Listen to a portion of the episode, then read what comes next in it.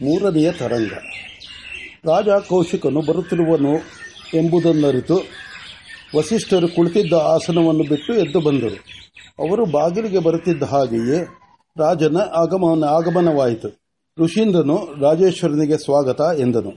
ರಾಜೇಶ್ವರನು ಬ್ರಹ್ಮತೇಜ ಪುಂಜದಂತಿದ್ದ ಆ ಮೂರ್ತಿಗೆ ಸಾಷ್ಟಾಂಗವಾಗಿ ನಮಸ್ಕರಿಸಿ ಆತನ ಹಿಂದೆಯೇ ಪರ್ಣಕುಟಿಯನ್ನು ಹೊಕ್ಕು ತನಗಾಗಿ ಸಿದ್ಧವಾಗಿದ್ದ ಆಸನದಲ್ಲಿ ಅವರು ತಮ್ಮ ಆಸನದಲ್ಲಿ ಕುಳಿತ ಮೇಲೆ ಕುಳಿತನು ವಸಿಷ್ಠರು ಸ್ವಾಗತಿಸಿದುದರಲ್ಲಿ ಎಳ್ಳಷ್ಟು ಕೃತ್ರಿಮವಿರಲಿಲ್ಲ ಆದರೂ ಬರಬಹುದಾದ ಘೋರ ವಿಪತ್ತಿನ ಕಾರಣವಾದ ಮೂರ್ತಿಯು ಎದುರುಗಿರುವುದು ಎಂಬ ನಂಬಿಕೆಯು ಮನಸ್ಸಿಗೆ ಚೆನ್ನಾಗಿ ಬಂದಿರುವಾಗಲೂ ಧೈರ್ಯವನ್ನು, ಸ್ಥೈರ್ಯವನ್ನು ಬಿಡದ ಧೀರ ವೃತ್ತಿಯು ಅಲ್ಲಿತ್ತು. ವಿಪತ್ತನ್ನು ನಿವಾರಣೆ ಮಾಡಿಕೊಳ್ಳಬೇಕೆಂಬ ಆಸೆ ವಿಪತ್ತಿನಿಂದ ಏನೇನಾಗುವುದೋ ಎಂಬ ಆತಂಕವಿಲ್ಲ. ಸಮುದ್ರವು ಬಿರುಗಾಳಿಯ ಹುಯ್ಯಲಿಗೆ ಸಿಕ್ಕಿ ಅದರೊಡನೆ ಹೋರಾಡುತ್ತಾ ಬೆಟ್ಟದಂತಹ ತೆರೆಗಳಿಂದ ಆ ಬಿರುಗಾಳಿಯನ್ನು ಅಪ್ಪಳಿಸುವಂತೆ ತೋರುವ ಸಂದರ್ಭದಲ್ಲಿ ಮಗ್ಗುಲ ಬೆಟ್ಟದ ಕೋಡುಗಲ್ಲಿನ ಮೇಲೆ ನಿಂತವನು ಅದನ್ನು ಸಾವಧಾನವಾಗಿ ನೋಡುತ್ತಾ ಪಡುವ ಸಂತೋಷದಂತಹ ಭಯಂಕರ ಸಂತೋಷವೊಂದು ಅವರ ಮನಸ್ಸಿನಲ್ಲಿ ನರ್ತಿಸುತ್ತಿತ್ತು. ಕೌಶಿಕನು ಬ್ರಹ್ಮವರ್ಚಸ್ವಿಯನ್ನು ಕಂಡು ಸಂತೋಷಪಟ್ಟಿದ್ದಾನೆ. ಅವನ ಮನೋಬುದ್ಧಿಗಳು ಅವರಿಗೆ ತಮ್ಮ ಕೈಲಾದ ಕಾಣಿಕೆಯನ್ನೊಪ್ಪಿಸಿ ಒಲಿಸಿಕೊಳ್ಳಬೇಕೆಂದು ಹೆಣಗುತ್ತಿವೆ. ಆದರೆ ಅಂತರಾಂತರದಲ್ಲಿ ತನ್ನ ಸರ್ವಸ್ವವನ್ನು ಪಣವವಾಗಿಟ್ಟು ಅಲ್ಲ, ಅದರ ಜೊತೆಗೆ ಇನ್ನೂ ಅಷ್ಟು ಆದರೆ ಅದನ್ನು ಕೊಟ್ಟಾದರೂ ಆ ಋಷಿಪುಂಗವನಿಂದ ಆ ಗೋವನ್ನು ಸಂಗ್ರಹಿಸಬೇಕೆಂದು ಕ್ಷತ್ರಿಯನ ದುರ್ಜಯವಾದ ಆಶೆ ಎಲ್ಲವನ್ನೂ ನುಂಗಲು ಯತ್ನಿಸುತ್ತಿದೆ. ವೀರಪುಂಗವನು ಜ್ಞಾನಿಪುಂಗವನ ಬಳಿ ಬಳಿಗೆ ಬಂದಿದ್ದಾನೆ. ಒಂದು ತನ್ನ ಮುಂದಿರುವುದನ್ನು ತನಗೇನೇನು ಅಡ್ಡಿ ಬಂದರೆ ಅದೆಲ್ಲವನ್ನೂ ಕಿತ್ತವರು ನುಗ್ಗು, ನುಗ್ಗುವುದಕ್ಕೆ ಸಿದ್ಧವಾಗಿರುವ ಜಂಜಾವಾತ. ಇನ್ನೊಂದು, ಏನು ಬಂದರೂ ಬರಲಿ ಎಂದು ಜಗ್ಗದೆ ತನ್ನ ತೂಕದಲ್ಲಿ ನಂಬುಗೆ, ನಂಬುಗೆಯನ್ನಿಟ್ಟುಕೊಂಡು ಅಲ್ಲಾಡದೆ ನಿಂತಿರುವ ಪರ್ವತೇಂದ್ರ. ಕೌಶಿಕನೇ ಮೊದಲು ಮಾತನಾಡಿದನು. ದೇವರು ಮನ್ನಿಸಬೇಕು ಸಂಧ್ಯಾ ಹೋಮವಾದ ಮೇಲೆ ಬಂದು ನೋಡುವುದೆಂದು ಅಪ್ಪಣೆ ಆಯಿತಂತೆ. ಆದರೆ ಕ್ಷತ್ರಿಯರದು ರಾಜಸ ಮನೋಭಾವ ಯಾವುದರಲ್ಲೂ ತಡೆಯನ್ನು ಸಹಿಸುವ ಅಭ್ಯಾಸವಿಲ್ಲ. ಆದ್ದರಿಂದ ಮನಸ್ಸಿನ ಆಸೆಯನ್ನು ದೇವರಲ್ಲಿ ಭಿನ್ನಯಿಸುವ ತವಕದಿಂದ ಅವಸರಪಟ್ಟು ಬಂದೆ. ಅಪರಾಧವಿಲ್ಲವಷ್ಟೇ ಅಪರಾಧವೇನು ಬಂತು? ಮನಸ್ಸಿನಲ್ಲಿ ಹುಟ್ಟಿದ ಆಸೆಯನ್ನು ಹೇಳಲು ಬಾಯಿ ಆತುರ ಪಡುತ್ತಿದೆ ಅಷ್ಟೇ ತಾನೇ, ಅಪ್ಪಣೆಯಾಗಲಿ. ಕೌಶಿಕನು ನಗುತ್ತಾ ಹೇಳಿದನು.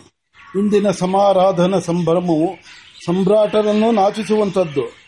ಋಷಿಗಳಾಗಿ ಇಹದ ಚಿಂತೆ ಅಷ್ಟಿಲ್ಲದೆ ಪರದ ಚಿಂತೆಯನ್ನೇ ಬಹುವಾಗಿ ಹಚ್ಚಿಕೊಂಡಿರುವ ತಪಸ್ವಿಗಳ ಅಮೋಘವಾದ ಔತಣವನ್ನು ಹೇಗೆ ಮಾಡಿದಳು ಎಂದು ವಿಚಾರಿಸಿದೆ.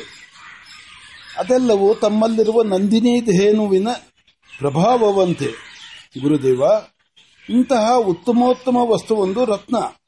ಅದು ಆಶ್ರಮದಲ್ಲಿರುವುದಕ್ಕಿಂತ ಅರಮನೆಯಲ್ಲಿರುವುದು ಚೆನ್ನ ಅಲ್ಲವೇ? ವಸಿಷ್ಠರು ಬಂದಿದ್ದ ನಗುವನ್ನು ತಡೆದುಕೊಂಡರು. ತನ್ನಲ್ಲಿರುವ ಅಮೂಲ್ಯತಮವಾದ ವಸ್ತುವೊಂದನ್ನು ಕೌಶಿಕನು, ಅದರಲ್ಲೂ ಪ್ರಬಲವಾಗಿ ಇದರ ಇತರರು ಯಾರಿಗೂ ಸಗ್ಗದ ಮಹಾವೀರನು ಕೇಳುತ್ತಿರುವನಲ್ಲ. ಅದನ್ನು ಕೊಡದಿದ್ದರೆ ಹೇಗೆ? ಮುಂತಾದ ಯಾವುದೊಂದು ಆತಂಕವಿಲ್ಲದ ನಿಶ್ಚಲ ಮನಸ್ಸಿನಿಂದ ಗಂಭೀರವಾಗಿ ಹೇಳಿದರು. ಧ್ವನಿಯು ಸಣ್ಣದಾಗಿತ್ತು. ಆವೇಶವು ಯಾವುದೂ ಇಲ್ಲದ್ದರಿಂದ ಬೇಸಿಗೆಯ ನದಿಯಂತೆ ಕೃಶವಾಗಿದ್ದರೂ ನಿರ್ಮಲವಾಗಿತ್ತು. ರಾಜೇಂದ್ರ, ಪ್ರಪಂಚದಲ್ಲಿರುವ ಭೂಭೋಗ ಸಾಮಗ್ರಿಗಳೆಲ್ಲವೂ ದೇವತೆಗಳು ಕೊಟ್ಟದ್ದು. ಅವರು ಕೊಡದಿರುವುದನ್ನು ನಾವು ತೆಗೆದುಕೊಳ್ಳಲು ಸಾಧ್ಯವಿಲ್ಲ. ಕೊಡುವುದು ಬಿಡುವುದು ಅವರ ಇಚ್ಛೆ. ಆ ಇಚ್ಛೆ ಅವರಿಗೆ ಬರುವುದು ನಮ್ಮ ಕರ್ಮದ ಫಲವಾಗಿ. ಆದುದರಿಂದ ಭೋಗ ಸಾಧನವೊಂದು ಬೇಕೆಂದವರು ಇತರರಲ್ಲಿರುವುದನ್ನು ಕಂಡು ಅದು ತನಗೆ ಏಕಾಗಬಾರದು ಎಂದುದಕ್ಕಿಂತ ಅಂತಹುದನ್ನು ನನಗೂ ಒಂದು ಕೊಡಿ ಎಂದು ಕೇಳುವುದು ಬಹಳ ಸರಿ. ಅದು ಸನಾತನ ಧರ್ಮದ ಹಾದಿ. ತನಗೆ ಬೇಕಾದುದನ್ನು ಸಂಪಾದಿಸಿಕೊಳ್ಳಲು ಯಜ್ಞವೆಂಬ ಅವಿಫಲವಾದ ಸಿದ್ಧೋಪಾಯವಿರಲು ಮತ್ತೊಬ್ಬರನ್ನು ಕೊಡಿರೆಂದು ಕೇಳುವುದು ವಿಹಿತವಲ್ಲವಲ್ಲ? ಕೌಶಿಕನ ಮನಸ್ಸು ಕಲುಷಿತವಾಗಿ, ನಿಷ್ಕಲ್ಮಶವಾಗಿ, ಶುದ್ಧವಾಗಿರುವ ಹೃದಯದಿಂದ ಬಂದ ಋಷಿವಚನದಲ್ಲಿಯೂ ತನ್ನನ್ನು ಅಪಮಾನ ಮಾಡುತ್ತಿರುವ ಕಲ್ಮಶವನ್ನು ಕಂಡಿತು. ಆದರೂ ಎದುರುಗಿರುವವರು ಬ್ರಹ್ಮರ್ಷಿಗಳು. ಇಂದು ಬಲ್ಲವನಾದುದರಿಂದ ಆ ಭಾವವನ್ನು ಅದರ ಫಲವಾದ ನಿರಾಶೆಯ ಕೋಪವನ್ನು ನುಂಗಿಕೊಂಡು ಮೇಲೆ ನಗುತ್ತಾ ಹೇಳಿದರು. ಮಹರ್ಷಿಗಳು ಧರ್ಮ ಸ್ವರೂಪ ಬಲ್ಲವರು. ಇಷ್ಟಾರ್ಥ ಸಿದ್ಧಿಯ ಸಾಧನವು ಯಜ್ಞವೆಂದು ಅವರಾಡಿದನ್ನು ಅಲ್ಲವೆಂದು ನಿರಾಕರಿಸಲು ಯಾರಿಂದಲೂ ಸಾಧ್ಯವಿಲ್ಲ. ಆದರೂ ಒಂದು ಮಾತು. ರಾಜ್ಯವೆಲ್ಲವೂ ಮೂರ್ಧಾಭಿಷಕ್ತನಾದ ರಾಜನದು. ಇಂತಹ ಸುಸಂಪನ್ನವಾದ ಭೂಮಂಡಲವನ್ನೇ ದೇವತೆಗಳು ರಾಜನಿಗೆ ಕೊಟ್ಟಿರುವರು. ಆದ್ದರಿಂದ ಆ ರಾಜ್ಯಕ್ಕೆ ಅಧಿಕಾರಿಯಾದ ರಾಜನಿಗೆ ತನ್ನ ರಾಜ್ಯದಲ್ಲಿ ಎಲ್ಲಿ ಏನಿದ್ದರೂ ಅದನ್ನು ತೆಗೆದುಕೊಳ್ಳಲು ಅಧಿಕಾರವುಂಟು ಅಲ್ಲವೇ? ವಸಿಷ್ಠರು ನಕ್ಕರು. ರಾಜ ಕೌಶಿಕನು ಧರ್ಮಪರಾಯಣನು. ಆದ್ದರಿಂದಲೇ ಹೇಳುವೆನು, ರಾಗದ್ವೇಷರಂಜಿತವಾದ ಮನಸ್ಸಿಗೆ ಧರ್ಮವು ಗೋಚರವಾಗುವುದು ಕಷ್ಟ. ಆದ್ದರಿಂದ ಧರ್ಮವನ್ನು ಆರಾಧಿಸಬೇಕೆಂದಿರುವವರು ಮೊದಲು ತಮ್ಮ ಮನಸ್ಸನ್ನು ಶುದ್ಧಿ ಮಾಡಿಟ್ಟುಕೊಂಡಿರಬೇಕು. ರಾಜ್ಯದಲ್ಲಿರುವ ಸಮಸ್ತಕ್ಕೂ ರಾಜನೇ ಸ್ವಾಮಿ ನಿಜ. ಆದರೆ ಮಹಾರಾಜ, ರಾಜನು ಧರ್ಮದ ಸೇವಕ. ಧರ್ಮವನ್ನು ರಕ್ಷಿಸಲು ಬದ್ಧ ಕಂಕಣನಾಗಿ ದೀಕ್ಷಿತನಾಗಿರುವ ರಾಜನ ಲೋಭ ಮೋಹಗಳಿಂದ ಧರ್ಮವನ್ನು ನಿರ್ಣಯಿಸಬಾರದು. ಧರ್ಮಾಭಿವೃದ್ಧಿಗೆ ರಾಜನು ಯಾವ ಕೆಲಸವನ್ನು ಮಾಡಿದರೂ ಧರ್ಮವು ಧರ್ಮವೇ ಆದರೂ ತಮ್ಮ ತಮ್ಮ ಧರ್ಮ ಸಾಧನವಾಗಿ ಪ್ರಜೆಗಳು ಇಟ್ಟುಕೊಂಡಿರುವ ವಸ್ತುಗಳಲ್ಲಿ ರಾಜನಿಗೆ ಅಧಿಕಾರವಿಲ್ಲ. ಯಾವ ಕೆಲಸವೇ ಆಗಲಿ, ಯಾರೇ ಮಾಡಲಿ, ಧರ್ಮದ ಅಭಿವೃದ್ಧಿಯು ಆದ್- ಆದ ಆದ್ದರಿಂದ ಅದ, ಆದ- ಅದರಿಂದ ಆದರೆ ಅದು ಧರ್ಮ. ಇಲ್ಲವಾದರೆ ಅಧರ್ಮ. ಯಾರು ಅದರಲ್ಲಿಯೂ ಧರ್ಮ ರಕ್ಷಕನಾದವನು ಅಧರ್ಮವನ್ನು ಆಚರಿಸಬಾರದು. ಅಧರ್ಮವನ್ನು ಆರಾಧಿಸುವುದೆಂದರೆ ಆತ್ಮವಿನಾಶಕ್ಕೆ ಸ್ವಾಗತ ಕೊಟ್ಟಂತೆ. ರಾಜ ಕೌಶಿಕನಿಗೆ ಇಷ್ಟ ಸಿದ್ಧಿಯು, ಇಷ್ಟು ಕಷ್ಟವೆಂದೆನಿಸಲಿಲ್ಲ ಅನಿರೀಕ್ಷಿತವಾಗಿ ಅಡ್ಡಬಂದ ಧರ್ಮ ವಿಚಾರವನ್ನು ಅವರು ತಡೆಯುವ ಬದಲು ವೇಗಿಸಿತು ಆದರೂ ಅವನು ಪ್ರಕಟವಾಗಿ ರೇಗಲಿಲ್ಲ. ಒಳಗೆ ಮಾತ್ರ ಸಮಾಧಾನ ಉಳಿಯಲಿಲ್ಲ. ವಿನಯನ ವಿನಯವನ್ನು ಬಿಡದೆ ನುಡಿದನು. ದೇವ, ಕ್ಷತ್ರಿಯರು ಬಾಹುಬ, ಕ್ಷತ್ರಿಯರು ಬಾಹುಬಲ ಸಂಪನ್ನರು.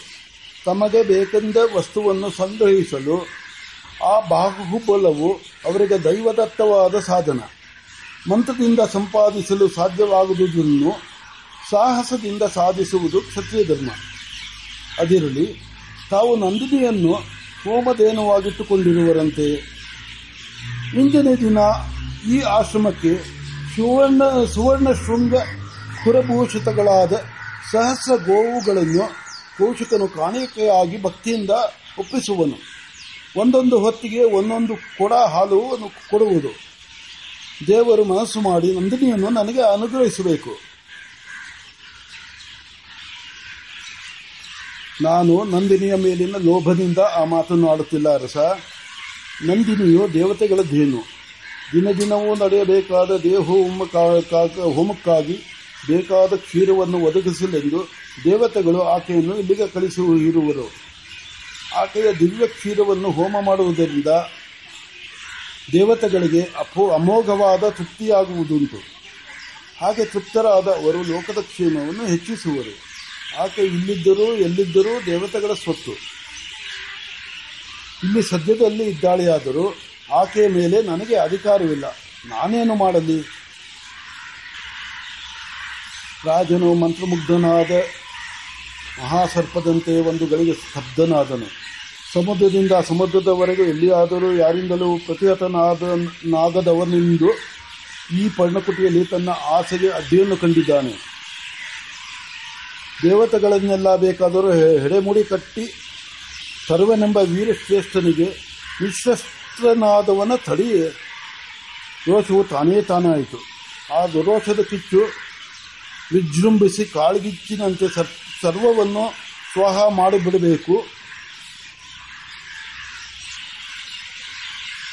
ಆದರೆ ಆ ಪ್ರಶಾಂತ ಸಾಗರದ ಎದುರಿಗೆ ಕುಳಿತಿರುವಾಗ ಅಗ್ನಿಯೂ ಶೀತಲವಾಗಬೇಡವೇ?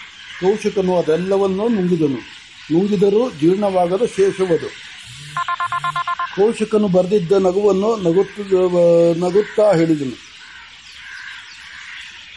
ಮಾತಿನಲ್ಲಿ ಔದತ್ಯವಿರುವುದಲ್ಲ, ವಿರ- ವಿರಲ್ ಔದತ್ಯವಿರಲ್ ಔದತ್ಯವಿರಲಿರುವುದನ್ನು ಕಂಡು ಅದು ಹೃದಯದ ಕಿಚ್ಚಿನ ಕಿಡಿ ಇರಲಿಲ್ಲ. ಆದರೂ ಧ್ವನಿಯು ಮಾರ್ಪಾಟು ಮೊದಲಿನ ಕೌಶಿಕನಲ್ಲ ಎಂದು ಪ್ರಕಟವಾಗಿ ತೋರಿಸುತ್ತಿತ್ತು. ದೇವ, ಹಾಗಾದರೆ ನಂದಿನು ದೇವತೆಗಳ ಸೊತ್ತು? ಹೌದು, ಸಂದೇಹವೇ ಇಲ್ಲ. ವಸಿಷ್ಠರು ಸಮಾಧಾನವಾಗಿ ಶಿಲಾಮೂರ್ತಿಯಂತೆ ಇದ್ದು ಹೇಳಿದರು. ಆ ಎರಡು ಮಾತು ಎದುರಾಳಿಯ ಹೃದಯದಲ್ಲಿ ಎಷ್ಟೊಂದು ವಿಪ್ಲವವನ್ನು ಮಾಡುವುದು, ಅದರಿಂದ ಎಂತೆಂತಹ ಪ್ರತಿಕ್ರಿಯೆಗಳಾಗುವು ಎಂಬುದೆಲ್ಲವೂ ಗೊತ್ತಿದ್ದಂತೆ, ಅದೆಲ್ಲಕ್ಕೂ ಸಿದ್ಧವಾಗಿದ್ದಂತೆ ಮೇಲಿನಿಂದ ಇಳಿಯುತ್ತಿರುವ ಸಿಡಿಲಿನ ಅಘಾತವಾದ ಅಘಾತವನ್ನು ಸ್ವೀಕರಿಸಲು ಸಿದ್ಧರಾಗಿದ್ದಂತೆ ಇತ್ತು ಅವರ ಮನೋಭಾವ. ಕೌಶಿಕನು ಎದ್ದನು. ನಿಷ್ಠೂರವಾಗಿದ್ದರೂ ನಿಜವಾಗಿರುವ ಮಾತಿನಿಂದ ರಾಜನು ಸರ್ವದೇವಮಯನು, ದಿಕ್ಪಾಕಲ ದಿಕ್ಪಾಲಕರ ಅಂಗಗಳೆಲ್ಲವೂ ಅವನಲ್ಲಿ ಪ್ರತಿಷ್ಠಿತವಾಗಿರುವವು. ಹಾಗೆ ದಿವ್ಯಾಂಶ ಸಂಪನ್ನವಾಗಿರುವ ರಾಜನು ದೇವತೆಗಳ ಸ್ವತ್ತಾದ ನಂದಿನಿಯನ್ನು ತನ್ನದೆಂದು ಉದ್ಘೋಷಿಸ, ಉದ್ಘೋಷಿಸುವನು. ಅದು ಎಲ್ಲಿದ್ದರೂ ಇನ್ನೂ ಅದು ರಾಜನ ಸ್ವತ್ತು. ರಾಜನ ಸ್ವತ್ತನ್ನು ರಾಜನ ತೆಗೆದುಕೊಂಡು ಹೋಗಬಹುದಷ್ಟೇ ಎಂದು ಕೇಳಿದನು. ವಸಿಷ್ಠರು ಅದರ ಅರ್ಥವನ್ನು ಸಂಪೂರ್ಣವಾಗಿ ಗ್ರಹಿಸಿ, ಸಣ್ಣ ನಗೆ ನಕ್ಕು, ಹೌದು ರಾಜ, ಹೌದು, ರಾಜನು ದಿವ್ಯಾಂಶ ಸಂಪನ್ನನು, ದೇವಾಂಶ ಸಂಭೂತನು. ದೇವತೆಗಳ ಸ್ವತ್ತನ್ನು ತೆಗೆದುಕೊಳ್ಳುವುದರಲ್ಲಿ ರಾಜನಿಗೆ ಅಡ್ಡು ಬರುವವರು ಯಾರೂ ಇಲ್ಲ. ಆದರೆ ನಂದಿನಿ ಧೇನುವು ಇತರ ಧೇನುಗಳಂತಲ್ಲ. ನಂದಿನಿಯು ತನ್ನನ್ನು ತಾನು ಕಾಪಾಡಿಕೊಳ್ಳಬಲ್ಲಳು. ಕಾಮಧೇನುವಿನ ಮಗಳಾದ ನಂದಿನಿಯ ಮೇಲೆ ಬಲಪ್ರಯೋಗ ಮಾಡಬಲ್ಲವನು ಇನ್ನೂ ಹುಟ್ಟಿಲ್ಲ. ಅಥವಾ ಸಾಹಸದಿಂದ ಬಲಪ್ರಯೋಗ ಮಾಡವೆನ್ನು ಮಾಡವೇ ಎನ್ನುವ ಒಂದು ತೃಣರಾಶಿಯಿಂದ ಯಜ್ಞೇಶ್ವರನನ್ನು ತಿರಸ್ಕರಿಸಬಲ್ಲೇನು? ಎಂಬಂತೆ ನಿನ್ನಿಷ್ಟ ಎಂದರು ಕೌಶಿಕನು ಆಗಲಿ ಪರೀಕ್ಷೆ ನಡೆದೇ ಹೋಗಲಿ ಎಂದು ಎರಡು ಎದ್ದು ಹೊರಟು ಹೋದನು.